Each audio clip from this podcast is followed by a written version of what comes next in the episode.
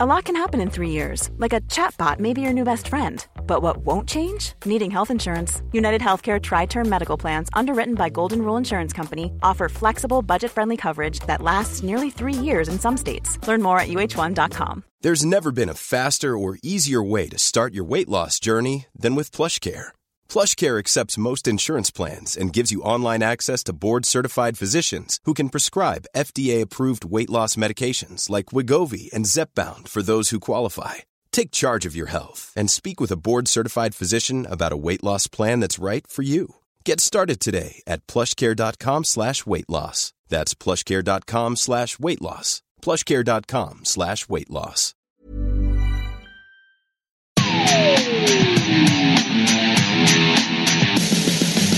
Hello and welcome to the Pro Wrestling Show in association with Talk Sport. Coming up on today's show, we're going to hear from NXT superstar Kyle O'Reilly. Jon Moxley makes his post WWE in ring debut. We might have a new match of the year candidate. We'll talk NXT TakeOver 25, WWE Saudi, uh, New Japan, loads coming up. You're listening to the Pro Wrestling Show. All right, hello, welcome to the Pro Wrestling Show with Talk Sport. As always, head to Twitter at Pro Wrestle Show, Instagram, all the usual places for our content throughout the week. Uh, Will Gavin, I'm here at home base. We are all over the country right now. Alex Mack, where are you?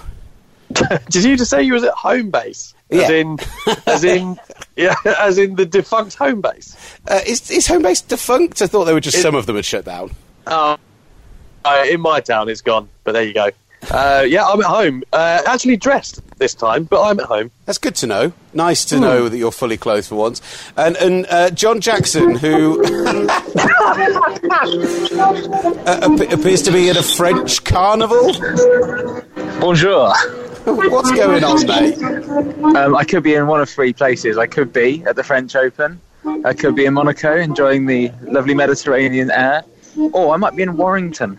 I'm going to guess you're in Warrington. I'm in Warrington. Why, And, why, uh, why on earth are you I- in Warrington listening to a man play a squeeze box? I've come here for the culture. Clearly.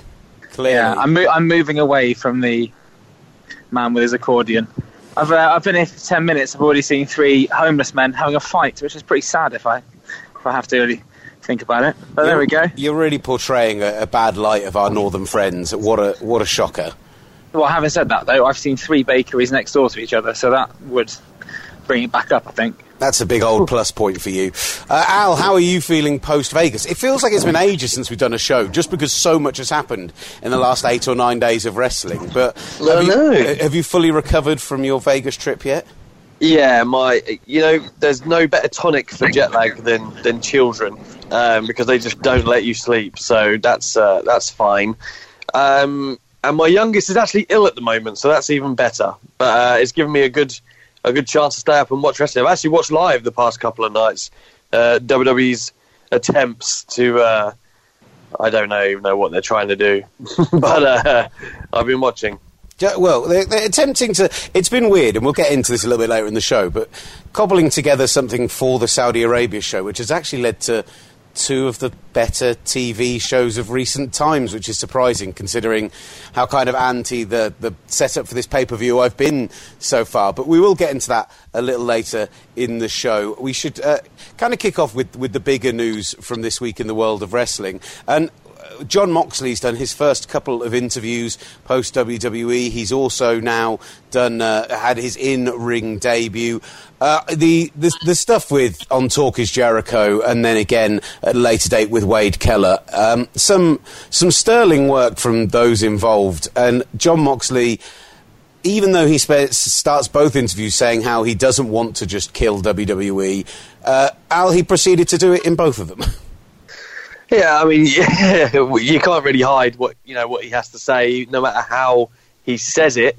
I mean, the the the content of his words are pretty damning, and and to be fair, it it's to a surprise of no one really. It, it feels like he's just the first one to actually be in a position where he can say that.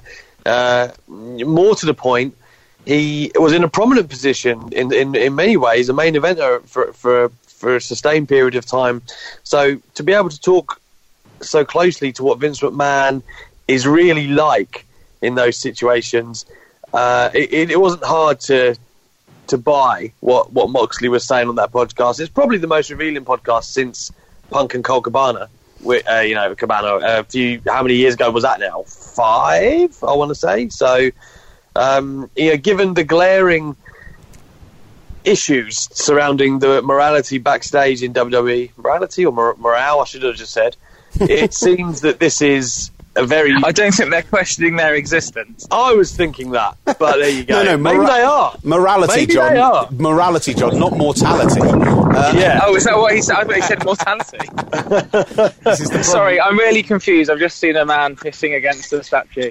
Uh, What? Why don't we go live from Warrington more often? That's what we need. I think Clearly. we should. What What I want to say about uh, di- about uh, Jon Moxley is, you know how obviously they gave him this amazing send off and they did everything. You know, and he said it in the Jericho thing about how you know they were sort of not burying him on TV. He stayed on TV. He kept thinking, "Oh, this is surely yeah, I'm not going to be on TV." And they sort of kept him on and they gave him that big send off and only paid him five hundred dollars.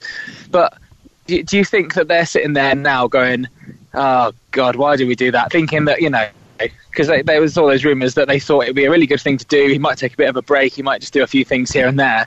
And then he's come out. He's done that interview. He's been on obviously AEW already, and he's already been on New Japan and won a title. I, I think I think it's interesting that he, yeah, he he he said in the Jericho podcast that he kept things very close to his chest, so he didn't really reveal what his plans were going to be, and WWE took it upon themselves to assume that he wouldn't be going to AEW, which is really naive even in the first place, I guess. Like, what, why they wouldn't press him for, you know, I don't know. But, you know, you look at all of the story and how Ambrose has been let go, it just seems that Vince is kind of oblivious to all of it. Like, eh, like when Moxley had to tell him that he actually was deeply unhappy, and Vince was like, well, I, I didn't know. He was like, yeah, yes, you did. so it's he, he has every chance, but he, it's like he picks and chooses what he does and doesn't take in. Uh, and you know, it seems AEW falls under the the the latter part of that. I, I think the kind of most surprising thing of the entire Moxley Jericho interview, certainly a lot of stuff was verified on the Keller interview and, and a lot of other stories coming out. But I think the most surprising thing maybe was how unsurprising the whole thing was. How people who have followed the product over recent years aren't stunned to hear that there are people who are having these sorts of problems, that aren't stunned to hear that there are talent who are so clearly deeply unhappy and. and you know, there was those news reports coming out afterwards. I think it was Ringside News, was it, who, who did a bunch of work, uh, fi- like speaking to guys currently, guys and girls currently in the WWE, without naming names, who said that you know part of their frustration is that Moxley's had a chance to do this before they have. Uh, John referenced it there, and, and I want to talk a bit about the whole Best of the Super Juniors show, but you know, he, he makes his in-ring post WWE debut and immediately wins probably the, the third biggest title in New Japan right now, and certainly the, the one amongst foreigners outside of the heavyweight championship that they would consider the, the big one. And does he ever get to do that without WWE? I imagine not, but he has landed himself in per, the perfect kind of position by being smart enough. He, he showed how savvy he was in that interview. He's smart enough to, to not complain to the point of asking for his release, to letting the contract run down, and clearly, you know. Vince McMahon going on past experience when someone wants to do that, it's because they want to step away from the business. Whereas you see what's happening with the likes of Luke Harper, Sasha Banks, who we're hearing is now coming back to WWE TV in the summer. But people who have requested a change or a departure are getting backlash, whereas he was just very clever about it and just quietly snuck off and then now is the hottest commodity in wrestling. I think it's like you said, or he said, in fact, on the podcast. You know, he had to factor in Renee Young as well. Obviously, like he couldn't kick up too much of a stink uh, at WWE because it, invariably it would have affected her in some in some kind of way. So. Uh, I think all of that took into account, but he has done it perfectly. And not only has he won that title, but you know, me and you saw it, Will, and you'll be able to, to you know to echo these comments he didn't just win the title; he put on a great match. Really did for his first in Japan. Uh, Juice Robinson played his part in that fantastically as well. That should be noted. But you know, I I firmly believe that given the the creative license that he has at the moment and, and the buzz around AEW, it's all there for Moxley to be the hottest star in the business over the next year. It really is.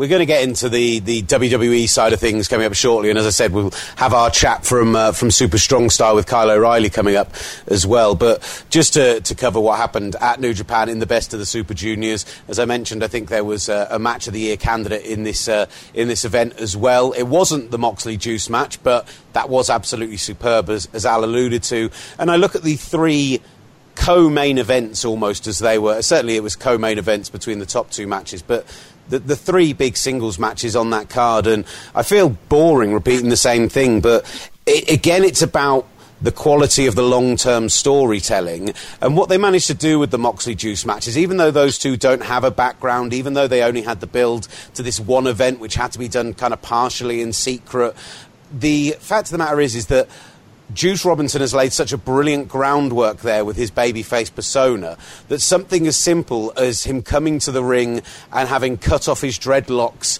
and get facing down Jon Moxley right at the beginning of that match told such a great story for those who were invested in the New Japan product that it didn't matter that the other person was a free agent who had been brought in from elsewhere and didn't have a direct build. It still had that storytelling element. And I thought what was so brilliant about the match was that it was. It had a few of my least favourite things about New Japan, which is the referee apparently just ignoring the rules altogether for large stretches of time. But mm. what you had was the story of Juice realising that this was going to be a street fight. This wasn't going to be flips. This wasn't going to be technical wrestling. This was going to be two guys having a fight and, and almost lowering himself to what is considered Moxley's level and having a proper brawl. It was it, there was some great inventive stuff in there as well, but. I just, it was just a really, really strong 25 minutes. Really intense, really motivated from, from Jon Moxley, and it just, it all came together really, really well. I think as well, uh, speaking to that, yeah, I think Stephanie Chase actually posted a tweet similar to what I, uh, what I thought, but it was just as much about Juice Robinson coming out of the CJ Parker kind of time in his life uh, and, and facing up to someone else who has escaped that that kind of WWE shadow that, that loomed over them for so long. So that that kind of underlying story between the two of them was was just as prevalent as anything else, and and I felt that both of them established themselves as totally different animals compared to what you may have seen them before, and that is very important. What I also liked was the WWE callback to having him hit the dirty deeds, but that not being enough. So doing the the new Death Rider uh, version of the finisher, which is like the super dirty deeds, and that being what put uh, Juice Robinson away. And, and, even that in itself was a, a lovely little WWE callback. I, the whole thing, like we said, came together really well. Uh, I I was a big big fan of it, and if we now get to see him, now that he's got the. There was a feeling if he didn't win this match that it could just be a one off, a bit of a gimmick booking, but now we've seen him win that match. The G1 Supercard, uh, G1 um, uh, tournament, G1 Climax, is coming up in July and August. I imagine he's going to be in that, which gives us the opportunity to see him go up against, depending on which block he's booked in, some of the Japanese greats, potentially someone like Will Ospreay, potentially people like. Um, uh, Jay White. Like Jay White would be fantastic. Like so many great fights set up from that. So yeah, I'm I'm I'm super pumped for all of that. Yeah, me too. It's like you just said though. Um, all that is dependent on you know Tony Khan said to us in Vegas that as soon as the TV deal becomes you know weekly and and AEW are kicking off, then then out you know Moxley is theirs and he will be there every week. So it's hard to imagine that uh, as you've alluded to, you know, he could he win the G1? Probably not, because more often than not, they go on to face, or you know, they uh, he would certainly have a, a, role at Wrestle Kingdom regardless, I guess. But that can't really happen with AEW unless there's an exception made, which is not, you know, impossible. But it just kind of throws a bit of a spanner in the works too. Uh, it's it set up for what was a brilliant night overall. And look, I I say I thought that uh, the uh, typical. It's amazing that New Japan put on a show like this four days before their second biggest pay per view of the year, but. It set up a couple of nice storylines for Dominion. Uh, the tag matches, which built up the majority of the undercard, were all had nice little moments in it, like Naito and Ibushi going against each other, and Naito, uh, you know, pulling the dirty moves afterwards to, to try and injure Ibushi ahead of their intercontinental match come Sunday or Monday morning our time. Um, I, I, have to uh, I have to make a, an apology to, to John Jackson though. Is he still with us? He's stunned. I'm still here. No, I, I was just going to say, is the apology for me having to be in Warrington? It's not for you having to be in Warrington. It's, uh, it's Never apologise for that. Yeah, I have to say, guys, I have found the nice bit of Warrington. well, Uh, I'm well done, in, buddy. like, sat in a little uh, little park now. How many? a retreat. I'm proud of you. Is that whilst we, I mean, we should mention Jay White and Tanahashi was absolutely superb, and Jay White, the counter king as he's become recently, was really, really good, and Tanahashi working from underneath. But um, John Jackson, I think Will Ospreay might be the best wrestler in the world right now. See, I mean, like, I keep saying this, and you just give me all this heat. Oh, what are you on about? It's Kenny Omega. Uh, it's not, mate. It's Will Ospreay. You know it is. My favourite progress match: Will Ospreay versus uh, J- Jimmy Havoc. Uh, Chimus. and you just don't believe me, and you give me no credit. And now, you know, what you're seeing, you're seeing that I was right all along. The match with Shingo, and this is again coming back to that idea of long term storytelling. Will Ospreay, after the match, announced that he's going to be moving to Japan. We had suspicions that was happening with him kind of saying goodbye to all the indies while he was here. But he's moving to Japan full time. He's going to get involved in the heavyweights, so that means we could well see him in the G1 this year. Um, but to have Shingo come into this, who, uh, you know, absolute legend in Dragon Gate came into uh, New Japan about eight months ago. In 96 matches, hadn't been pinned or submitted. Was on this phenomenal undefeated streak. To finally drop that to Will Ospreay in the final of this tournament, to uh, to miss out on being the first ever undefeated Battle of the Super Juniors champion, to have Will Ospreay absolutely have to empty his arsenal on him to do the super cutter, to do the stormbreaker, to do everything it took to get there.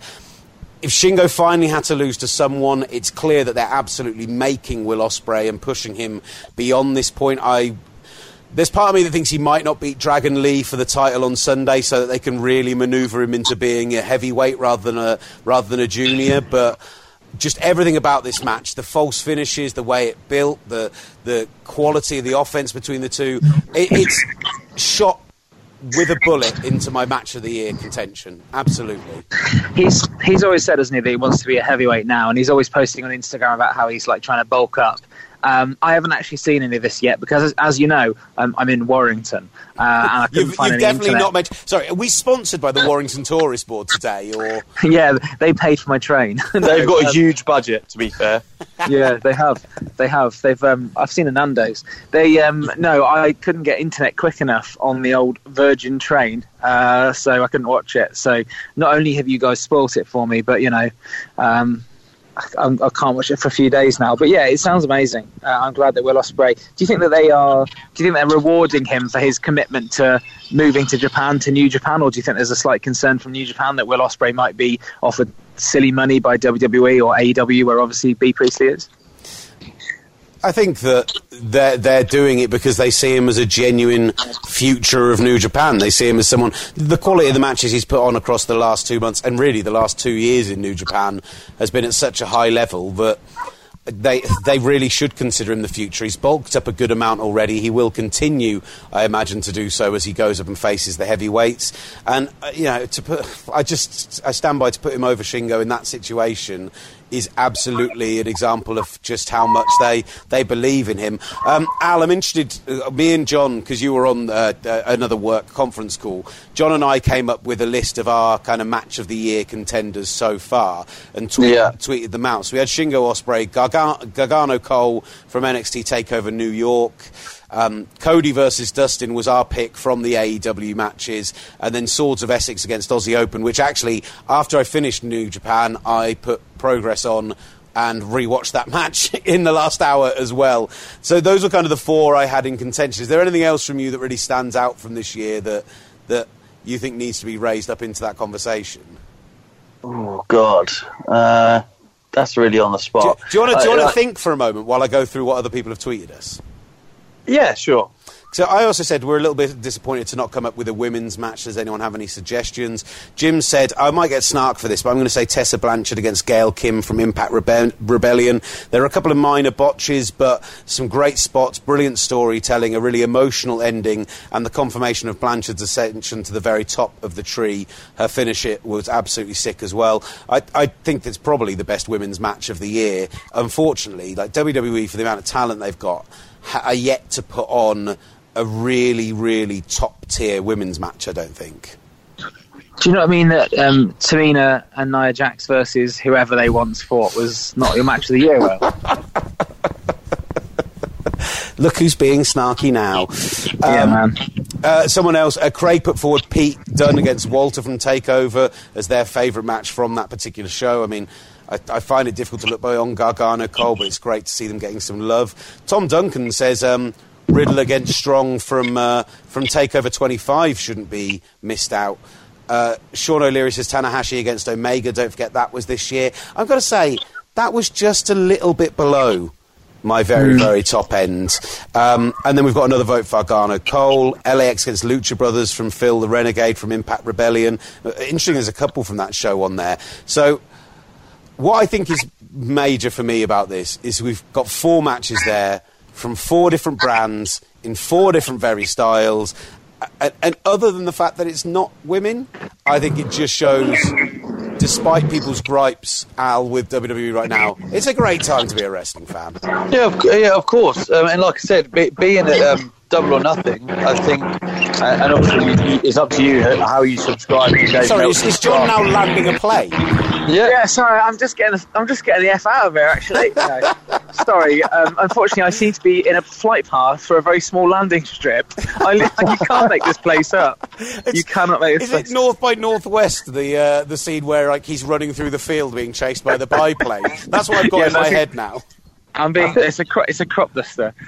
I feel like yeah. you just have like a keyboard and it just has random sound effects. He's I am. I am Ross from Friends. Yeah, that's good. Sorry. Um, guys, guys, when we're talking about sorry, when we're talking about um, match of the year, have you seen the video that's been going around on online of Joey Janela versus that 15 year old girl whose name I can't remember, from where they do a yeah, where they do, where they do a um, anywhere what, falls match or whatever, and they end up going out into the street where he pile drives her onto a car, and then they go, onto a, they go onto a passing bus. And there's loads of people just sitting there going, "Sorry, what's going on here?" And there's just Joey Janela smacking a 15-year-old girl around on a bus. It was. Match of the year. How could you overlook it? What What were you saying, Al, before we were so rudely ere- uh, rudely interrupted by apparently a biplane? Was you was you about to say we were rudely erected? You know I was. Oh my god! Uh, smut. Um, no, I was just saying double or nothing in itself, like the top three matches, you could make an argument for being in the top 10 of the year, um, which is obviously a strong start for them. It, it, it kind of pains me to not have a, uh, have a main roster WWE match to hand, um, which is a bit of a shame. Uh, and like you said, it's the same as the women, really, because being what an important year it has been for the women, main event in WrestleMania and whatnot, really you'd hope there'd be a bit more, but. Um, I, I think yeah, my, my favourite match, because I tried to think of a WWE main event match of the year, I, I think my favourite was probably Seth and AJ at, at Money in the Bank so far. That was a brilliant match, yeah. But it um, just, it's just, or uh, potentially even Kofi and, and Daniel Bryan at Mania, but they're just kind of just, oh my God, John, where are you now? Sorry, I've just walked into the 1920s. Oh, this is ridiculous. John, Sorry, I'm just walk- I'm literally walking past an Italian restaurant. It's all right, I've gone past it now. what? just Well, below gonna- that very top tier was what I was trying to say, Al. But only I'm gonna just. mute. I'm gonna mute myself, and then uh, I'll chip it when I need to. That's probably for the best. No, I, I agree. Like it's hard to say um, in terms of the WWE product. Like, especially, I, I'm looking back at like Royal Rumble, and I'm thinking of the pay per views. Uh, I remember enjoying the Elimination Chamber, that where Kofi Kingston had a really good run. I remember thinking that was pretty cool. And, um, and like you just said, the Daniel Bryan Kofi match at Mania was well done, but I don't, I don't think it really touches Dustin and Cody, for instance, or you know anything that we've we, that's we've just already previously listed. So, it and that's kind of sad to me. It really is.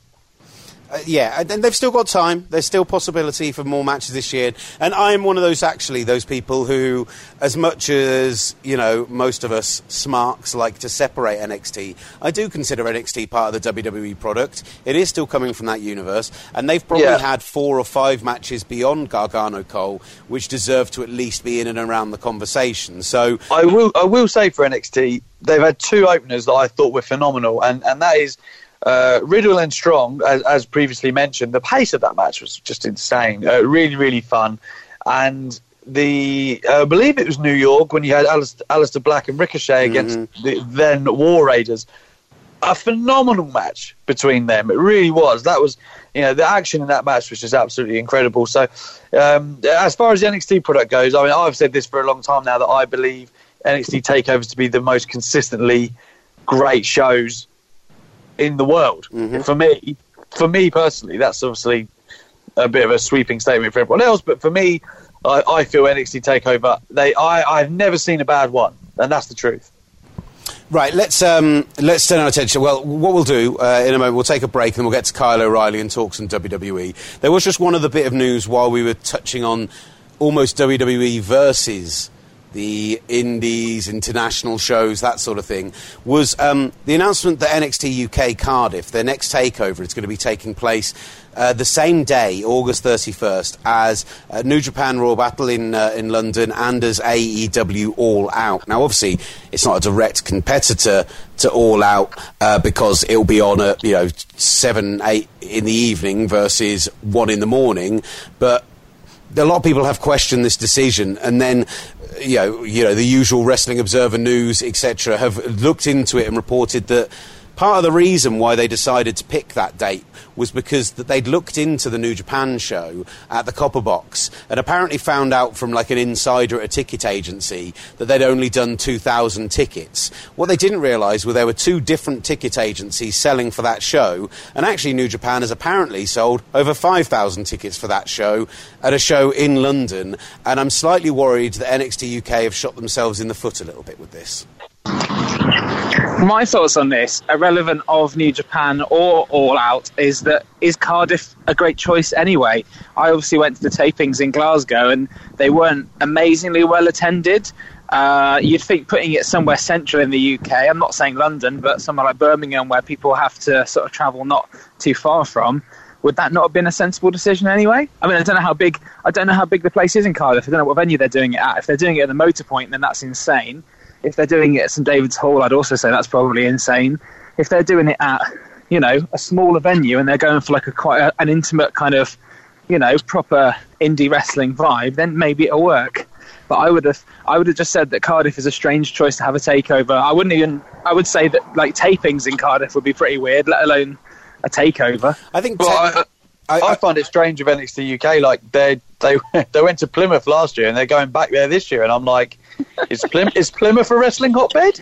Like, I don't know. Like, it seems a strange decision. I, I didn't think I I didn't think Cardiff was going to be the next takeover destination, but you know, it, I, where, does it do those things really matter to the WWE in, in terms of?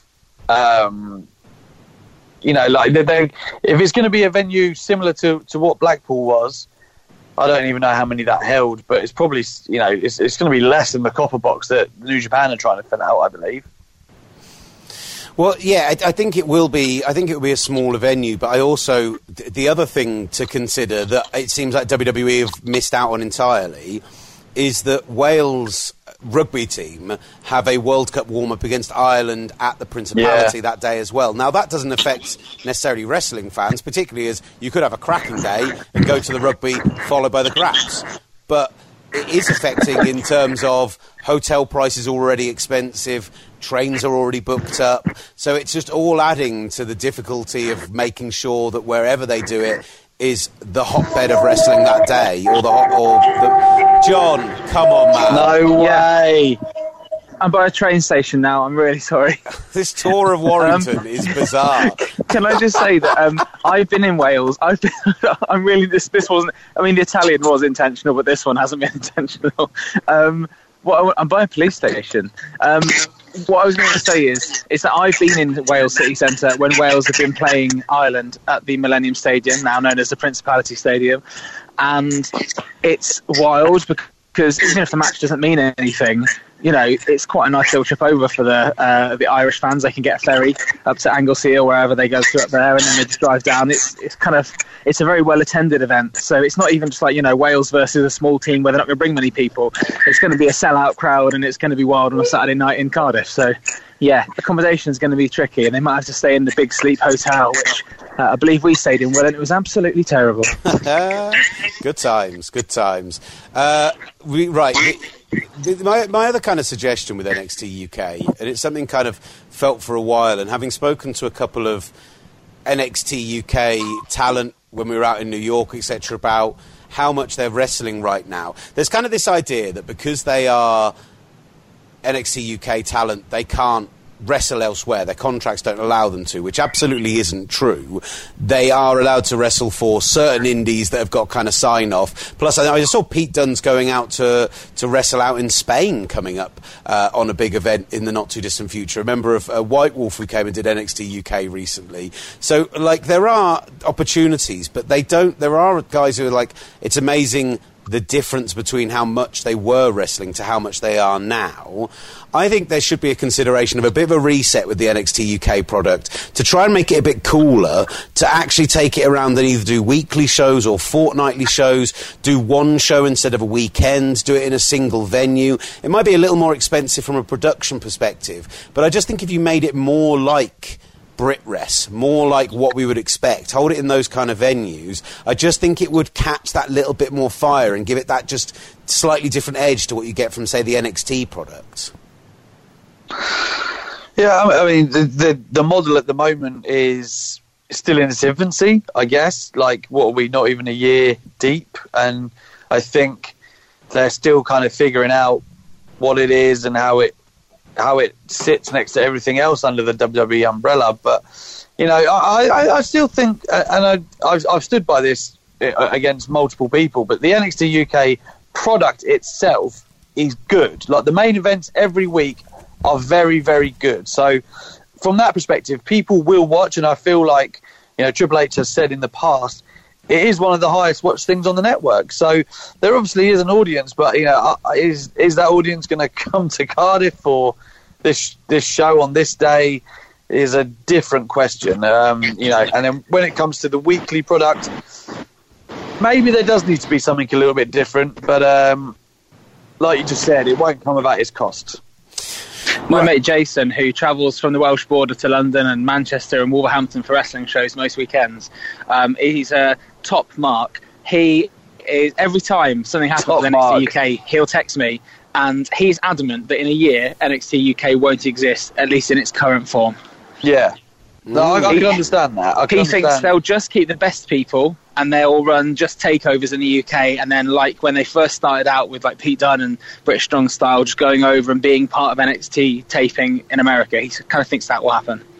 Well, it's it's funny because the model can't really sustain if like you know they open PCs and like I don't know. I think they've got one in Germany now, do they, or India? I think they're thinking China. It, they? they? can't just have a show for everywhere there's a PC, like or, or something like that. So it, it's. I understand. This is, goes back to what we've said for the last few weeks. They're just trying to kind of give the UK market what they want because it's a big market, but really what we want is the bigger stars, I guess, and the bigger shows. So it, where's the happy medium? That's that's the struggle they're going to have. And look, it, it, we are just as uh, we, we, are just as bad for that as anyone else because we're off to download uh, in uh, about ten days' time when it's the NXT UK tapings there. But you know, the people that we have booked in specific interview time with and chased are Matt Riddle. Adam Cole, you know, uh, these are the people that we're we're kind of chasing down personally. We'll definitely speak to some NXT UK talent, but yeah, there is. It's clear that that's what people are, are most hyped about about those shows is getting that talent over. So I don't want it to have to rely on those kind of things. I want it to survive on its own and continue to be a weekly product hopefully, because you say, like you say about the numbers, it will continue to do so. But the the attendances, the sales for actual shows themselves have maybe been a little concern, and I think it is just a a minor adjustable model to get something that works. Right, let's hear from Kyle O'Reilly, and then we'll get into a little bit more about the current WWE TV product ahead of Saudi Arabia. Here's a cool fact a crocodile can't stick out its tongue. Another cool fact you can get short term health insurance for a month or just under a year in some states. United Healthcare short term insurance plans are designed for people who are between jobs, coming off their parents' plan, or turning a side hustle into a full time gig. Underwritten by Golden Rule Insurance Company, they offer flexible, budget friendly coverage with access to a nationwide network of doctors and hospitals. Get more cool facts about United Healthcare short term plans at uh1.com. Hey there, it's Michelle Norris. I'm host of a podcast called Your Mama's Kitchen. When I travel, I'm usually looking for a way to find a taste of home when I'm not at home. And one of the things I love to do when I am at home is entertain. And Airbnb allows me to do that. When I was in California recently, I rented a house that had a great kitchen. And when we were sitting around the table, we're all thinking, we're in someone else's house. Someone could be in all of our homes as well. If you have a home, but you're not always at home, you have an Airbnb. Your home might be worth more than you think. Find out how much at airbnb.com/slash host. Wow. Nice. Yeah. What you're hearing are the sounds of people everywhere putting on Bombas socks, underwear, and t-shirts made from absurdly soft materials that feel like plush clouds. Yeah, that plush. And the best part? For every item you purchase, Bombas donates another to someone facing homelessness. Bombas. Big comfort for everyone. Go to bombas.com slash ACAST and use code ACAST for 20% off your first purchase. That's bombas.com slash ACAST. Code ACAST. Delighted to have joining us on the show now uh, from the Undisputed Era WWE. I found this out while I was researching this actually in my classic Wikipedia fashion. The uh, the first man to have held a tag title in Ring of Honor, New Japan, and WWE. Well, you and Bobby Fish. So Yeah. that's quite a cool, uh, It's a quite cool a cool little thing to put to your name, isn't it? Mhm, definitely. Uh, Kyle O'Reilly, how are you doing, man? Doing great. How are you doing? Yeah, not bad at all. Not Thanks for having all. me on the show. Oh, how are you enjoying being back over in the UK? Oh, I love, I love it coming here, man. There's just something special about coming here to perform. Coming here in general is, I mean, I've had family in Britain my whole life, so I've gotten to come over here on holiday and stuff like that. But coming over here for wrestling is just something so different and special, and I just look forward to it every single time. So I'm having a lot of fun this weekend. I think it's really interesting, like coming from that great Canadian line of quite technical wrestlers. Sure. Similar kind of thing to what we have in the UK. I think there's that kind of bond between. I think two. so too. Yeah, yeah. You see like a lot of the clips of the old Hart family coming over here back in the day, and uh, likewise booking a lot of the Brits over in Calgary. So it's there's kind of that bond that's institutionalized in Canada and, and Britain. How did you uh, How did you find round one with uh, Chris? Uh, I, I'm going to be honest with you. I probably Okay. shouldn't be. I missed last night because of a family wedding. Oh, But, uh, my- someone has their priorities straight. My buddy who was here said that it's the closest he's seen in a ring to like a legitimate jujitsu Muay Thai fight, but in Yeah. a wrestling ring. Oh, So, cool. Like, I mean, that's quite a compliment. That's quite a yeah, cool that's what we're going for. I mean, I figure it's called the Super Strong Style 16. So what do we give them? We got to give them Strong Style, and Strong Style is legitimate martial arts techniques being used in a pro wrestling fashion. So just doing what I was brought in to do, and Chris was a perfect opponent for me. We uh, had really good chemistry, and we beat the ever loving crap out of each other. But uh, I'm still standing today, albeit a little bit sore. But I'm ready for round two and one Paul Robinson. Oh, I'm excited for that today. When they first put the bracket out, I'm like, that's the match. Yeah. I want to see Oh, that. sweet. It's that kind of, it's the right clash of styles for Yeah. me. I think it's going to be a lot of fun today. Cool. Yeah, I'm excited about it. Um, how do you find the crowds working in the UK versus, say, uh, the States, Canada, or, or Japan, where you've done a lot of work? Uh, the crowd in the UK, I f- feel, is almost like they almost influence the crowds in the US in a sense of like like certain chants and the way the crowd interacts in the US like never really started happening until the Brit scene was started to break out a little more. Like, cause I would love coming to the UK because the crowd is so lively. They get so into things. They're singing, they're chanting and then like little pieces of that would like in the states it wasn't quite the same. The little pieces of that would sort of merge into the U.S. pop culture and into the the mentality of the wrestling fans in in the states. So it's funny how like the crowds here are influencing crowds elsewhere in the world. I think it's very interesting. It's just something I've noticed. I wonder if anyone else has picked up on that, but I've certainly noticed that since coming over here and wrestling over there these last I mean- decade or so since the scene has been booming here. You were working the night where uh, Zach, take your shoes off if you hate Zach Gibson became a thing. So that's that's the kind of thing that we kind of expect from the UK crowd. And actually, that night was uh, taking the kind of journalist hat on and putting the mark hat on. Mm-hmm. My favourite match I've seen from a British perspective in the ring in the last five years or so was you guys working with Trent and Tyler, and the payoff that we got as a UK crowd was so Oh, right. unexpected. Right, The- Royal Albert Hall. yeah, the Royal Yeah. Albert Hall. What was that whole experience like? that was man? an unreal experience being in that historic venue just beautiful and just the history you you go around you see on the walls of everyone who's performed there and it's just like oh my god i get to follow in these footsteps and you know great wrestling has happened there back when wwf went there god what in the ni- early 90s i think and just to be able to bring it back and and to have such a feel good moment for uh, the English crowd that night with Mustache Mountain beating us for the titles, it was something special to be a part of. I wasn't too pleased about it. Um, certainly had a talking to with Mr. Regal and, and ensured our imminent rematch as fast as possible, in which we took the titles back. Let me just add that in. So all you fans that are still celebrating that moment wasn't so great now, but yeah, that was that was awesome. Well, allow me to sell the joy of the WWE network as we can keep enjoying that. That's moment. true, you there you go. I did my nice corporate plug. They'll be happy.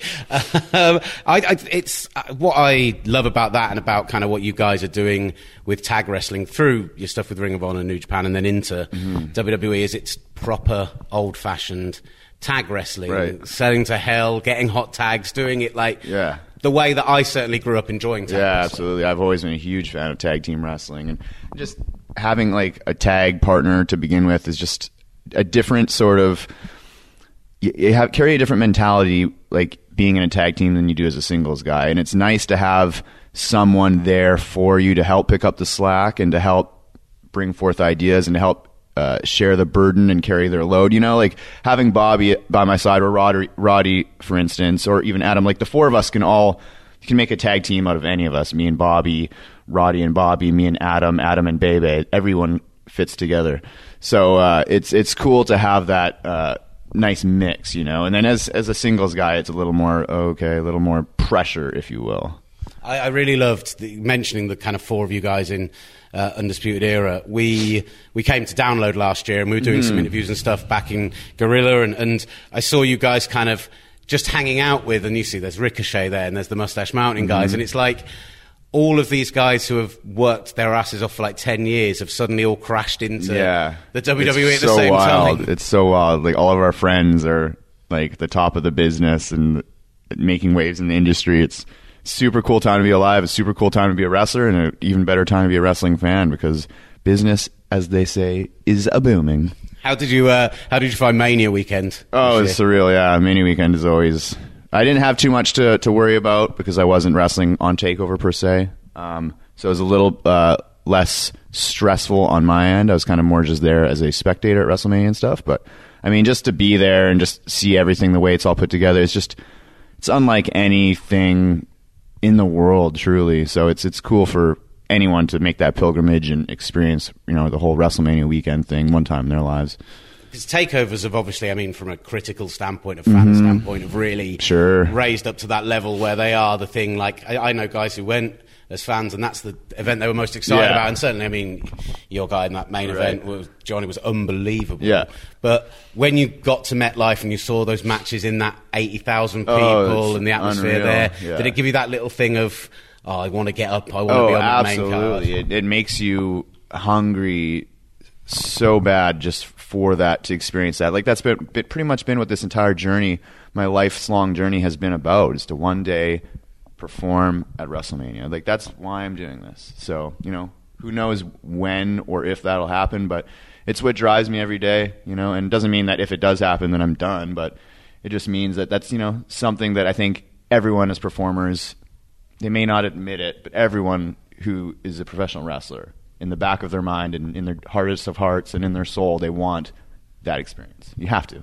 How um, how did you find that transition? Because if WWE was the goal, I'm guessing. Well, I don't know. How did you first end up getting picked up by NXT? When did that call happen? And how did you find that transition from working in the kind of major indies to suddenly being in? First, getting in, like when I was a kid and I wanted to become a wrestler, of course, it was WWE. That's all I really knew about wrestling. I didn't know there was this whole other subculture of the independents and the scene in Japan and Britain. So once I started figuring that out and getting my uh, feet in the water, so to speak. I was like, wow, this is what I love. Like, I just love performing at the independent level. Really wanted to go to Japan. Like, I got to do do the New Japan thing, and that was the greatest time of my life. Like, some of the best experiences I've had in my career is getting to wrestle there, and I honestly, truly miss it. But once the opportunity came around for like WWE NXT, because like for the longest time, like guys like me, you know, we weren't getting signed by WWE, but then you know, things started changing, and the Daniel Bryans and the Sami Zayns and the Kevin Owenses started getting signed, and they were former Ring of Honor guys, and I was a former Ring of Honor guy. So this started to become a real possibility, and when the call finally came, it was like, okay, well, I guess we're going to do this, and I'm coming in with you know my best friends in the business, so like if we're going to do it, let's freaking do it, and you know, it's so far so good. It seems to be working out pretty well.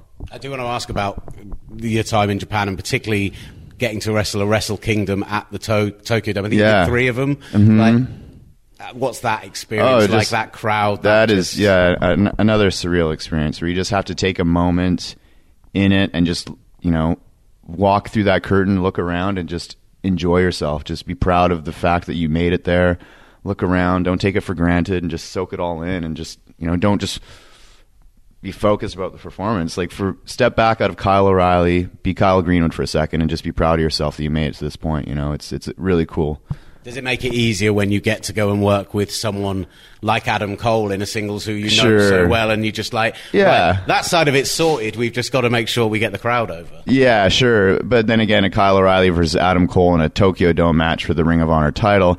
For most people, that's going to be the bathroom break match who are there at the Tokyo Dome. But still, getting to do it at all is uh, is really cool. You're, uh, I, I, this is, I mean, I have no sway over this whatsoever, but I'm going to put my preference out there. You're not allowed to be called up until we've at least seen you do a run with Kushida Okay. in NXT because I will pass it along. some of those matches were like, Yeah. like it's exciting to see him turning up after work we've totally seen him do with you guys. Yeah, it's great to see him there now too. So it's just it's awesome. Is there anyone you've not worked with when you look at the guys maybe here in the UK or the guys that are coming into NXT now and you think that's re- like I love what they're doing. Uh-huh. I'd really like to see what we could put together. Uh, certainly, another match under the NXT banner with Kushida would be ideal. Um, singles match with Matt Riddle would be awesome. I mean, there's so many great freaking guys that that I think I would mesh well with. But I, I'm just such a fan of that, you know, pseudo MMA type style that those are guys that I feel I could really do that well with. Um, but yeah, man, I just I just love wrestling in all styles, and you know, Was that a really like conscious thing when you first started training, getting into wrestling, that you really wanted to come across with that? Because I'd say anyone coming to your style new would assume that you had an MMA background, but you're pretty much a pure wrestling guy. Right, right. When I broke in originally in 2005, I was just a straight up uh, pro wrestling guy, and I just around that time, like a year or so after breaking in, I started training kickboxing and jujitsu, and really liked how that helped my cardio, like in ring cardio, and as well as like things like my timing and my footwork, and then actually being able to throw legitimate techniques in the in a match. I think really brought a lot of my style out, and I think that's something that is missing in people today who do try and do a, a martial arts type style. Is that they think it's cool and they want to do it in a pro wrestling match, but they don't necessarily train it on their off time. And then you can that's when you can tell the difference of someone who does actually train these techniques and someone who doesn't. And that's something that not a lot of people have an eye for, but I particularly have an eye for it. And so I just I just feel if I'm going to do that style, I need to be training on the side to, to supplement it because I don't want to be going throwing kicks when I actually don't know how to properly throw kicks. I'm going to learn and train to do so. So that's just my outlook on it. Yeah, no, I think, you're absolutely right. I think the one thing we were talking about, uh, kind of fantasy booking a little bit, this new stable that's come into NXT UK recently, which is essentially the old Ringkampf Mhm. guys from WXW. So with Marcel, with Walter, Yep. with Alex, and those guys. I'm just saying, if we can do an NXT UK versus NXT Undisputed Era and those guys, Love like, that. I, that's another thing. I'm just now giving you booking suggestions. Mm-hmm. You sure right And coming to NXT UK is something that's definitely on our radar, something we definitely want to do because, I mean, the talent pool here is incredibly deep. And of course, like I've said, the fans here are amazing. So to come back over for NXT UK is something that I really, really hope happens sooner than later. the last couple of things. The first thing was again doing my very cheap Wikipedia-based uh, uh, reading up on you. Yeah. Uh, You played rugby in Europe, is that right? Sure did, yeah. Where was that? What was the Uh, what's the story in- there? I was in grade twelve, so I think it was my senior year, um, and we had a rug like I played rugby all throughout high school in Canada, and uh, we we did like a fundraising tour. We are going to go to Ireland, Wales, and England for like two weeks and and play a bunch of teams over here. Um, it was an incredible experience. We got our asses kicked every single match because you guys are so savages at rugby. But seeing the countryside, my buddy, a couple of us were 18 at the time, so we were hitting Okay, the pubs, yeah, we, were, yeah. we were drinking. But that's part of the rugby culture. Like, as a- Exactly. As a, former kind of county level Uh-huh. prop, I tell you, if you're not doing that part of it, then you're that's doing not rugby, wrong. Listen, you're doing rugby wrong, and that's something we learned. And, and bonding with like the other, like because that rugby is such a gentleman's sport. Like you, you'd fight each other on the pitch, and then after you're the team's taking you for beers and celebrating. It's like the, one of the coolest experiences of my life was doing that. And then so when we get back to Canada. We like bond, like got so much better getting our asses kicked and bonded so much as a team. We went undefeated that whole season back in Canada. So it was like it's a testament to uh, coming over here and, and and learning the ropes with you guys. There you go. There you Yeah. go. We are improving you day by day. Yeah, absolutely. And, and the last thing, and John will be in no way surprised I'm asking about this, the air guitar gimmick. Uh, I won't spoil it for people who won't have Air? watched it online. Guitar? With the, uh, with Title? last night with Chris Woodruff. But the title thing. uh, Where did that come What do you- from? Where is that cr- streak of You're, conf- creativity? you're confusing me. It's- I mean, the air guitar has been done time after time. I'm not inventing Not the way anything. you do it. I, like with the title. that Oh, I don't know. I- that- I was I've saying I- considered buying a replica title just so I can do it as we Right. I need. Like- I need. I keep saying I don't play air. I only play gold. But I've been without that precious title for I don't know a matter of months now, and so my guitar finger was getting a little itchy. So time and time again, I'll whip it out on an entrance when it feels special, like at uh, Progress Wrestling. I'll give them. I'll give them what they paid to see, but. Don't get too used to it until I get that title back. Well, man, enjoy working with Robbo today and enjoy the rest of your Thank you. weekend. And thank you for coming over and entertaining us. My pleasure, great. guys. Thanks for having me. Top man. Cheers. Kyle O'Reilly speaking with the Pro Wrestling Show back at Super Strong Style 16. Thank you again to WWE UK and the guys at Progress for helping us set that chat up. You can watch it in full on our YouTube channel, Pro Wrestle Show, there as well. Or is it Pro Wrestling Show? I don't know. John Jackson has uh, got his thing on mute again, I imagine, because otherwise we'd be hearing, I don't know, sheep Oh, do you know in the why? background. Do you know why? It's because I'm standing next to a very creaky door and people are finishing work and it's just creaking. um, well, on Twitter, it's um, Pro Wrestle Show, and on Instagram, it's Pro Wrestling Show. Oh, okay, fine. right. Um, we, we mentioned it briefly, guys, but uh, Takeover 25 this past weekend, uh, which saw uh, Matt Riddle against uh, against Roderick Strong, which we saw Tyler Breeze back in the product to take on Velveteen Dream, Shayna Baszler against Io Shirai for the women's match, we had the NXT title match, and the big ladder match. Now, I um, I had a friend Sam Round who hasn't been a WWE fan, dedicated for 10 plus years. He watches Mania with us and stuff like that, but isn't a regular watcher of the product. He watched the ladder match through with me. We, uh, he actually missed Riddle and Strong, and he couldn't have been more excited about what he was watching, even though he had no background in the product, the, the characters, the, the people involved. He absolutely loved it, and I think it just showed how great the Takeover product is that he can draw somebody in who isn't already along for the ride. Yeah, I mean, I, it's it, I, NXT for the longest time has been all more about the action. You know, they they do do storytelling extremely well, but you can watch those matches in isolation and be just seriously entertained. And I think the the crowd actually plays its part as well um, at takeovers because there is that kind of special atmosphere that you you know it's almost like those raw after mania kind of atmospheres where the crowd is just so into it it's that kind of elder demographic um, and i thought this show as well on its own merits every match was was good and to me there was obviously a, a great start the main event delivered and the ladder match obviously brings those the spots that you know makes even the casual fan get excited. I just feel like it was a really well balanced show. I, you know, the only one though, I think I'm personally ready for Shayna Baszler to kind of be out of the title picture now and possibly moved up. But other than that, um, you know, no complaints. Still, it was it was still a great overall show. I think Io Shirai, the way she turned on Baszler after the fact and and made that attack, and I think the uh, the the, uh, the, brilliant spot with the chair moonsault was just phenomenal. But mm. I, I, think that the story they're telling there is Io Shirai having to find a way to beat Baszler. Um, and uh, yeah, I, I just think that she will now, Shirai will go on now to win the title at the next takeover. Uh, but in like an absolute war, I think I think they are setting up for Baszler to go up, but I just think they're taking their time over it, which I've got no problem with.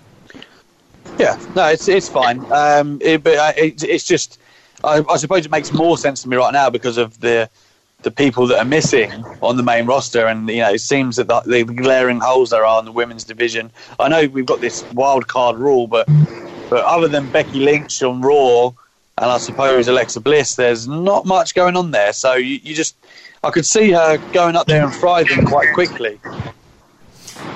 And well, John knows well about Matt Riddle, uh, someone we talked about our excitement about him being uh, brought up, but we talked about it, a brilliant opening match, and you know we had Matt Riddle teases the, the, idea that he might end up on TV already with the Raw and SmackDown product this week. It didn't happen, but apparently he is garnering real, real, real attention from the powers that be up in northern New York, and that you know I, I think they see that they've got a superstar there.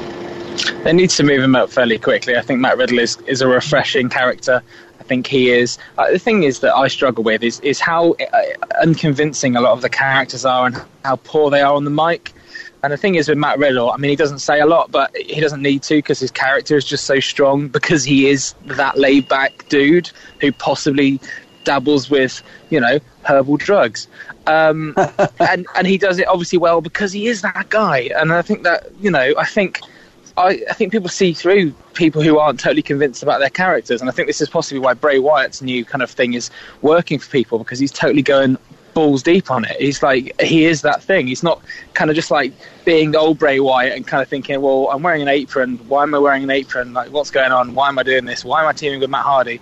Like, it's you know, it's it's believable. And Matt Riddle has always been that guy, and I think you know he doesn't wear shoes. And I think, I know, ridiculous that sounds. People are, are like, if they've never heard of Matt Riddle, like, oh, it's that guy that doesn't wear shoes. Like, he, he has something which pe- people who are not familiar with his work in the Indies can sort of remember him by.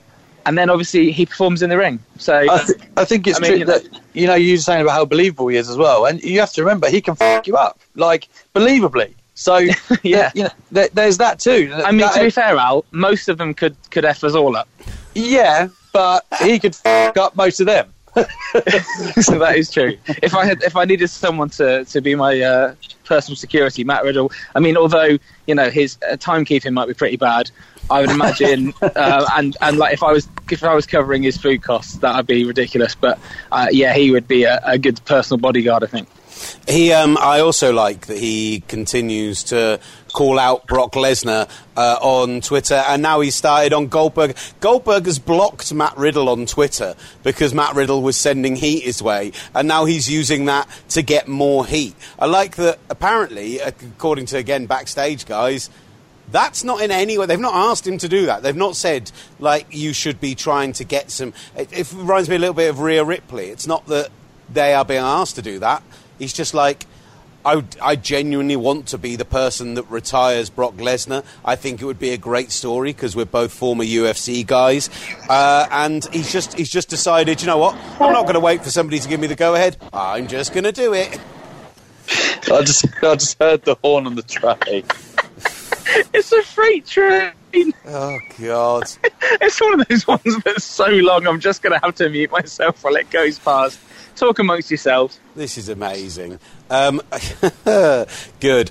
Uh, Al, you said you you stayed up to watch the uh, the TV product this week, so. Um, we're. We're in the build-up to Super Showdown Saudi, and we've talked about our problems previously with them positioning it as big as Mania and all of that stuff that I think does down the rest of their product. And we've talked at length how we're not happy with Vince McMahon, you know, allowing storylines to be affected by this big Saudi money coming in for a show. But if we're just going to isolate these two days of TV, and not think about the long termism. What did you make of them? I mean, I found them entertaining in spots. Uh, I, I still think the R-Truth is more entertaining than he has any right to be. He's made that title actually something that uh, that I quite enjoy. But you know, I, it, again, if, if I was to isolate it and say the Lesnar Rollins segments, um, I'd say actually, okay, that was quite entertaining. But WWE advertising a cash in that doesn't ultimately happen. That seems to be a habit of theirs, advertising things that don't happen. Like, and that's that's a very dangerous business model in itself. That you know your, your fans are going to stop buying that sooner or later. Um, it, but there was plenty of stuff to enjoy over, over the two days. Uh, I thought that the triple threat match between the women on SmackDown was surprisingly um, well done. Yeah, some really good spots in there. And yeah, there, there, was. I think Carmella's really developed as an in-ring talent over the last year or so. Alexa yeah. Bliss has her limitations, but knows her character so well that she can get by those. And you know, Charlotte Flair could go in the ring with a mop and do a good match. So Charlotte could glue together any kind of match. She really could. Um, yeah, I've been saying this for the longest time, but uh, yeah. It, so, so really, there was even the the small stuff like John's back, like uh, Randy. Orton, yeah, I'm back, guys. Randy Orton and Triple H, even their promo. You know, it's it's like one promo build um, for for a match, but even that was was quite entertaining. It's interesting that Foley has come out today and said he believes that they're, the WWE are essentially trying to make the third hour of Raw more Attitude Era esque. Um, now, you could take that literally with the talent that was there this Monday for the past hour, but um, it, it, means it's going to be a bit more risque and, and mature and I mean, I'm not sure if we saw that many signs of it this week, other than Randy Orton asking Triple H to get his balls out of Stephanie's purse. But um, don't you worry, there'll be a bra and panties match next week. I'd look, on the heels. I, I, think SmackDown was down on what uh, it's been in the best weeks, but I still think was solid. I actually think Raw picked up a little bit on some of the stuff we've seen previously. And, you know, while Bray Wyatt continues to be the absolute highlight of my week, I really yeah. like the Ricochet Cesaro stuff. Um, kind of, I, they, they've had three matches in a row, and I get that, and it's a rubber match.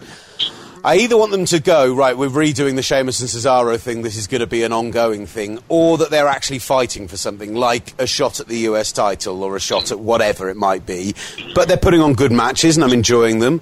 I thought the opening match, even though I don't like the revival being positioned as Shane's current bitches. I thought actually they put on a pretty decent match with Drew McIntyre, the Usos, a lot of talent in that yeah. match. I, I, enjoyed Raw this week, and I almost felt dirty enjoying Raw because of the fact that it was building to, to Super Showdown.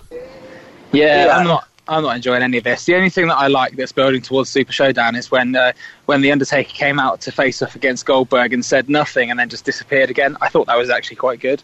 The way that you know they've literally flown Mr. Calaway all the way there to appear from under the ring, stare him down for 20 seconds, and then bugger off back under the ring. Love it. I, I, mean, it, it, I'm so intrigued what they're going to do with that match because it has to be over in like record time, surely. Uh, I don't know who's who's going to go over, but um, you know, it, it, like I agree with everything you just said there. I don't mind the revival being associated outside of the tag division.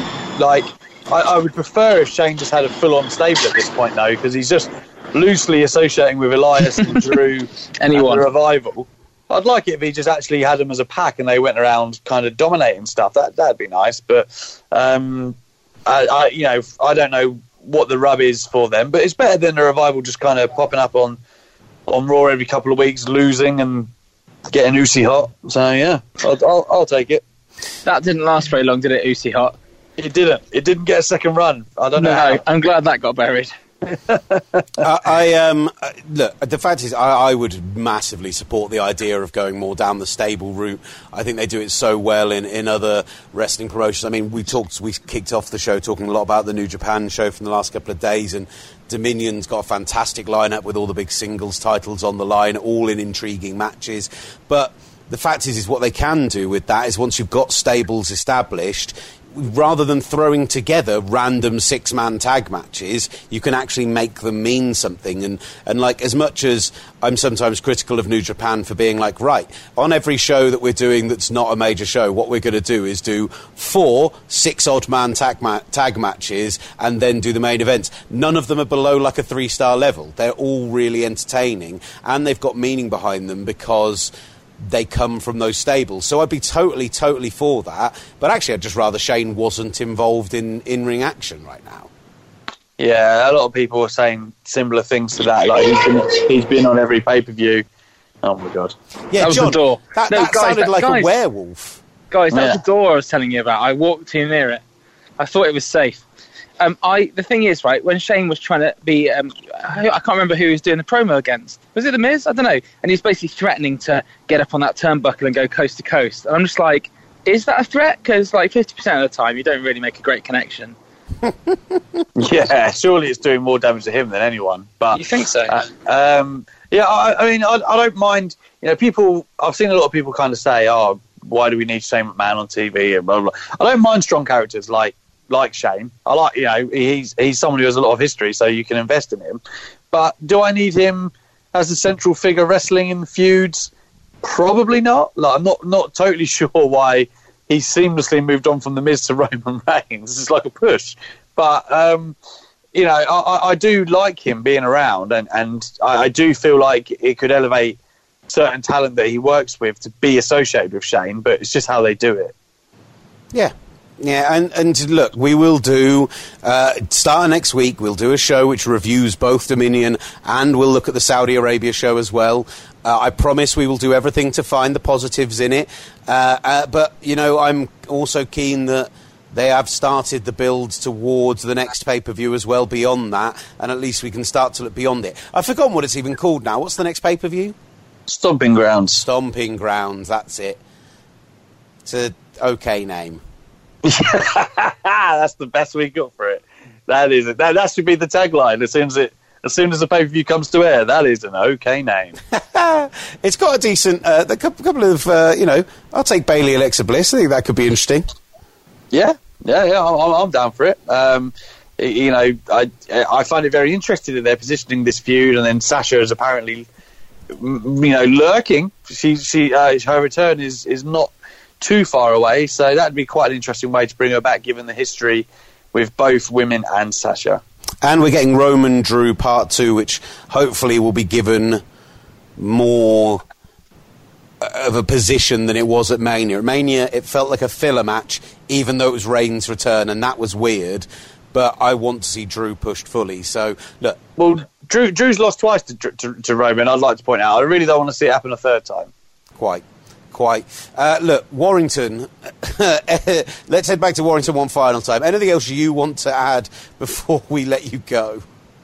I can speak to you, Will, as the sun has come out over the Unilever chemical plant here by the station. The sound of sirens in the background. Uh, you really need to visit Warrington if you can. Uh, visit warrington.co.uk. They'll sort out your train. Your Virgin train from London Euston takes an hour and 54 minutes. Wonderful stuff. uh, good. Well, let, John, John, Will, keep- Will, Will, Will, Will. Can you, can you clip that and just send it to the Warrington Council, please? Thanks.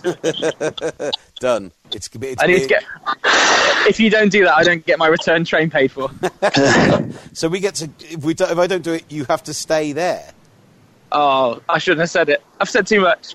Good, good. Um, the uh, I, I haven't had much chance because you've heard there's a lot of wrestling going on this weekend. Haven't had a much chance to look at what's going on in the indie scene. I did UK indie scene. I did see that um, uh, Viper against Toni Storm at. Uh, uh, ICW Shug's house party at the end of the month is for the WWE NXT UK Women's title, which is it's nice to see them putting those titles on the bigger independent shows as well as having them on their own shows. That's pretty cool. It'd be particularly nice if maybe they film it and put it on TV, just as an idea. Uh, but otherwise, I have ignored everything going on there, so maybe we'll talk more about that next week. Uh, Big Al, any final thoughts? No, just looking forward to catching the action this weekend um, and seeing how WWE have, have traditionally kind of used the Saudi shows like a house show almost. So all champions retain and all that malarkey. But you know, I don't know who's going to win the 50 man battle royal. I haven't even really thought about it, if I'm honest. Um, yeah, it didn't mean much for Braun. So, um, yeah, I'm just intrigued to see how they go about it now. It does feel like, even as much as we have taken a bit of a pup on the shows and the and the funding and everything, that actually it does at least feel like they're trying to involve storyline in them a bit more. So maybe that's Yes. something. Yeah, for sure. All right. Well, thank you so much for listening. As always, at Pro Wrestle Show on Twitter, Instagram at Pro Wrestling Show, the YouTube channel if you want to hear that Kyle O'Reilly interview and see my pretty little face while we're doing it. Otherwise, thank you for listening. This has been the Pro Wrestling Show. Visit Warrington. Delightful boys. I'm going to have to bolt. Yeah, no, Bye, worries. guys. I imagine John has to do the same as well. So catch you later, guys. See ya. Bye, bye, bye.